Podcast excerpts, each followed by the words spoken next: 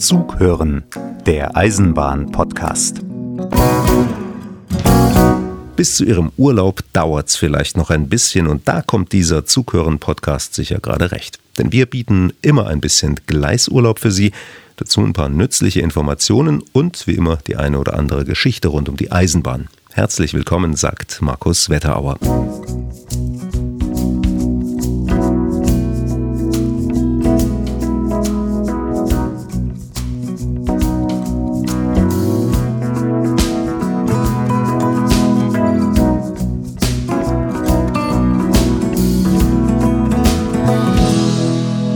Bahnhöfe sind wieder Orte der Hoffnung geworden. Viele Menschen in der Ukraine konnten nämlich mit Zügen vor dem Krieg fliehen.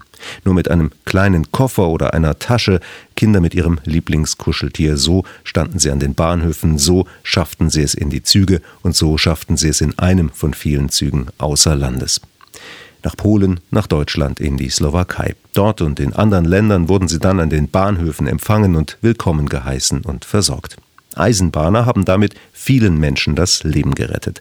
Seit dem 24. Februar 2022, seit Russland die Ukraine angegriffen hat, einen Krieg begonnen hat. Viele Frauen mussten an den Bahnhöfen in der Ukraine aber auch ihre Freunde oder ihre Männer zurücklassen. Hoffentlich für nicht zu lange und hoffentlich können sie sich nach dem Krieg an einem Bahnhof wieder umarmen. Europa Express. Unterwegs in anderen Ländern. Interrail feiert Geburtstag. Die Fahrkarte gibt es jetzt seit genau 50 Jahren und seither haben sie 12 Millionen überwiegend junge Menschen genutzt, um Europa mit dem Zug zu erkunden. Ein ganz früher Interrailer war Jürgen Reichmann. Er stammt aus Südbaden, lebt heute in München und war dreimal mit Interrail unterwegs. In den 80er Jahren war das. Vier Wochen lang zum Pauschalpreis, kreuz und quer auf Gleisen durch Europa reisen. Möglichst billig, möglichst viele Länder erkunden, hieß damals die Devise. Geschlafen haben viele Interrailer deshalb damals in Nachtzügen. Landschaftlich durch die Nachtfahrten hat man natürlich im Zug gar nicht so viel mitbekommen. Der einzige Unterschied war auf der Reise in Skandinavien, wo man wirklich gezielt mit dem Zug äh, durch Norwegen gefahren sind, durch Schweden gefahren sind, durch Finnland gefahren sind, wegen den Landschaften. Und das muss man sagen, das war wirklich für mich damals extrem beeindruckend. Die riesigen Weiten da oben in Skandinavien, wo man über Stunden fährt und das Gefühl hat, es kommt nie in Ort. Also das war toll. Und natürlich gibt es immer wieder ganz tolle Bahnstrecken. Ich erinnere mich in Griechenland, da gab es so eine Zahnradbahn nach Kalavrita hieß der Ort. Die war natürlich traumhaft. Oder ich habe auch mit dem Interrail-Ticket damals die Jungfrau-Jochbahn genutzt in der Schweiz. Davon könnte ich heute noch schwärmen, so toll war das. Im ersten Interrail-Jahr 1972, da wurden 87.000 Interrail-Karten verkauft. Dann gab es einen steilen Anstieg bis 1990, da waren es 400.000 Interrail-Karten im Jahr. In den Jahren danach brachen die Zahlen dann aber ein. Konkurrenz durch Billigflieger gab es, durch Fernreisen außerhalb Europas. Und 2002 waren es nur noch 145.000 Karten, 2005 nur noch 100.000.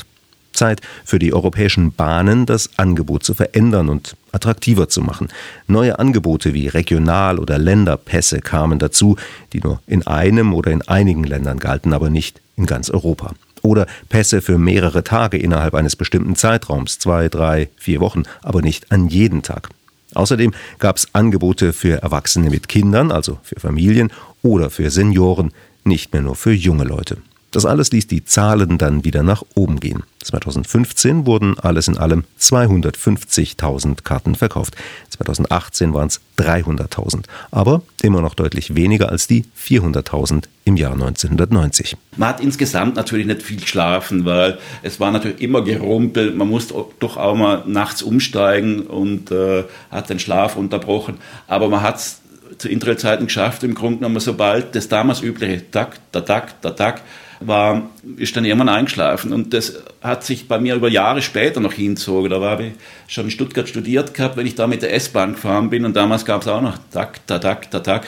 Musste ich echt Acht geben, dass bei mir nicht automatisch irgendwie die Augen zugingen. Das war irgendwie so das Signal, jetzt sitze ich im Zug, jetzt kann ich schlafen.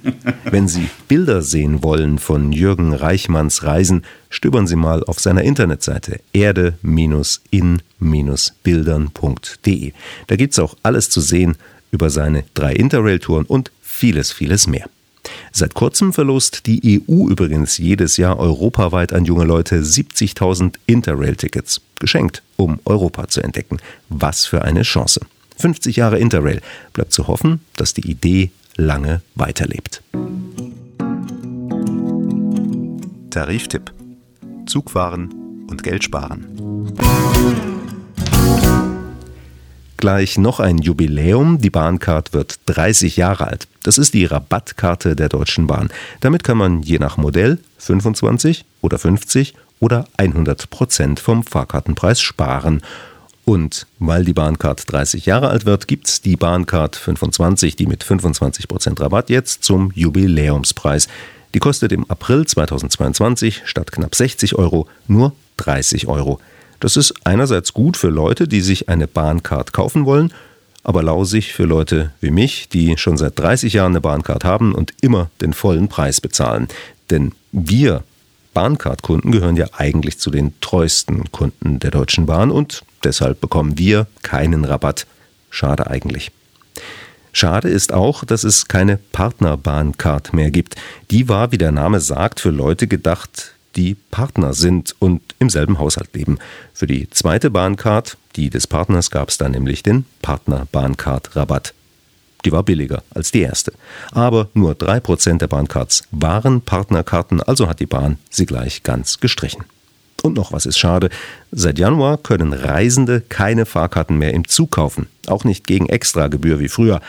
Eine kleine Chance bei vergessenen Fahrkarten oder sonst fast verpassten Zügen bietet die Bahn noch. Wenn die Fahrt im Fernverkehr länger als 10 Minuten dauert, dann kann man bis 10 Minuten nach Abfahrt noch eine Fahrkarte kaufen mit dem Handy. Das Ziel der Bahn ist klar, möglichst alle Reisenden sollen sich in Zukunft ihre Fahrkarte selbst per Smartphone buchen. Pech für diejenigen, die gar kein Handy haben.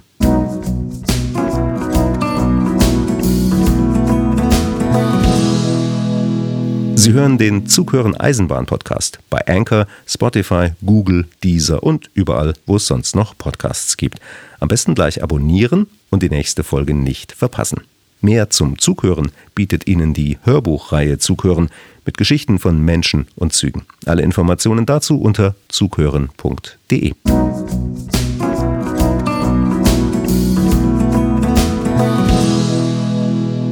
Die Deutsche Post setzt auf die Schiene. Wieder, muss man sagen, denn es gab mal eine Zeit, da wurden die meisten Briefe und viele, viele Päckchen und Pakete mit Zügen befördert. Das war unheimlich praktisch zu dieser Zeit, als Briefe noch von Hand sortiert wurden und nicht automatisch mit großen Maschinen wie heute. Denn die Briefe wurden abends in Postwaggons der Bahn verladen, dort während der Fahrt sortiert und kamen am nächsten Morgen, frisch sortiert und ausgeruht, am Zielbahnhof an und wenig später beim Empfänger.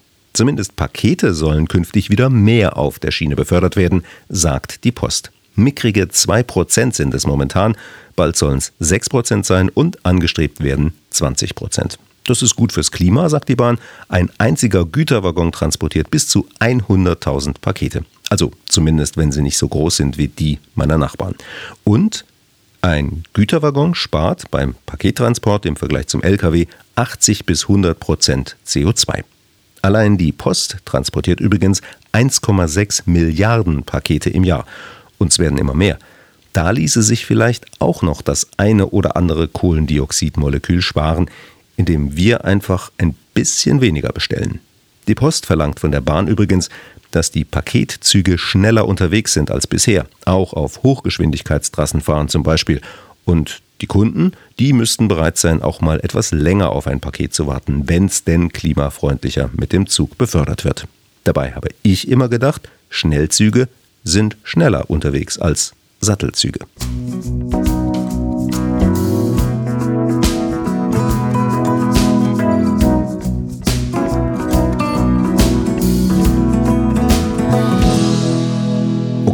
Zugegeben, die Spritpreise sind in den vergangenen Wochen ziemlich gestiegen und das kostet viele Leute ziemlich viel Geld. Und darüber kann man sich ärgern. Man kann natürlich auch die eine oder andere Fahrt mit dem Auto sein lassen, die Karre mal stehen lassen, zu Fuß einkaufen oder sich freiwillig an Tempo 120 auf Autobahnen halten, wenn es in Deutschland schon kein Tempolimit gibt. Das spart nämlich auch ganz schön Sprit. Oder einen ganz persönlichen autofreien Sonntag einrichten.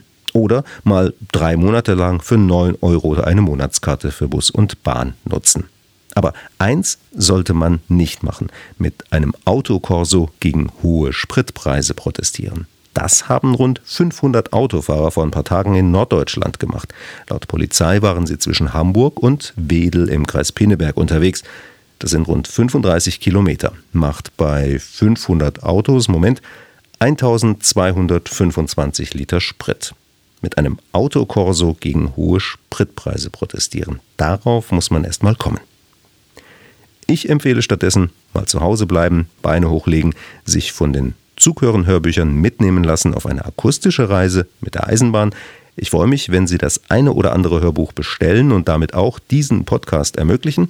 Das geht ganz einfach unter bestellen.zughören.de.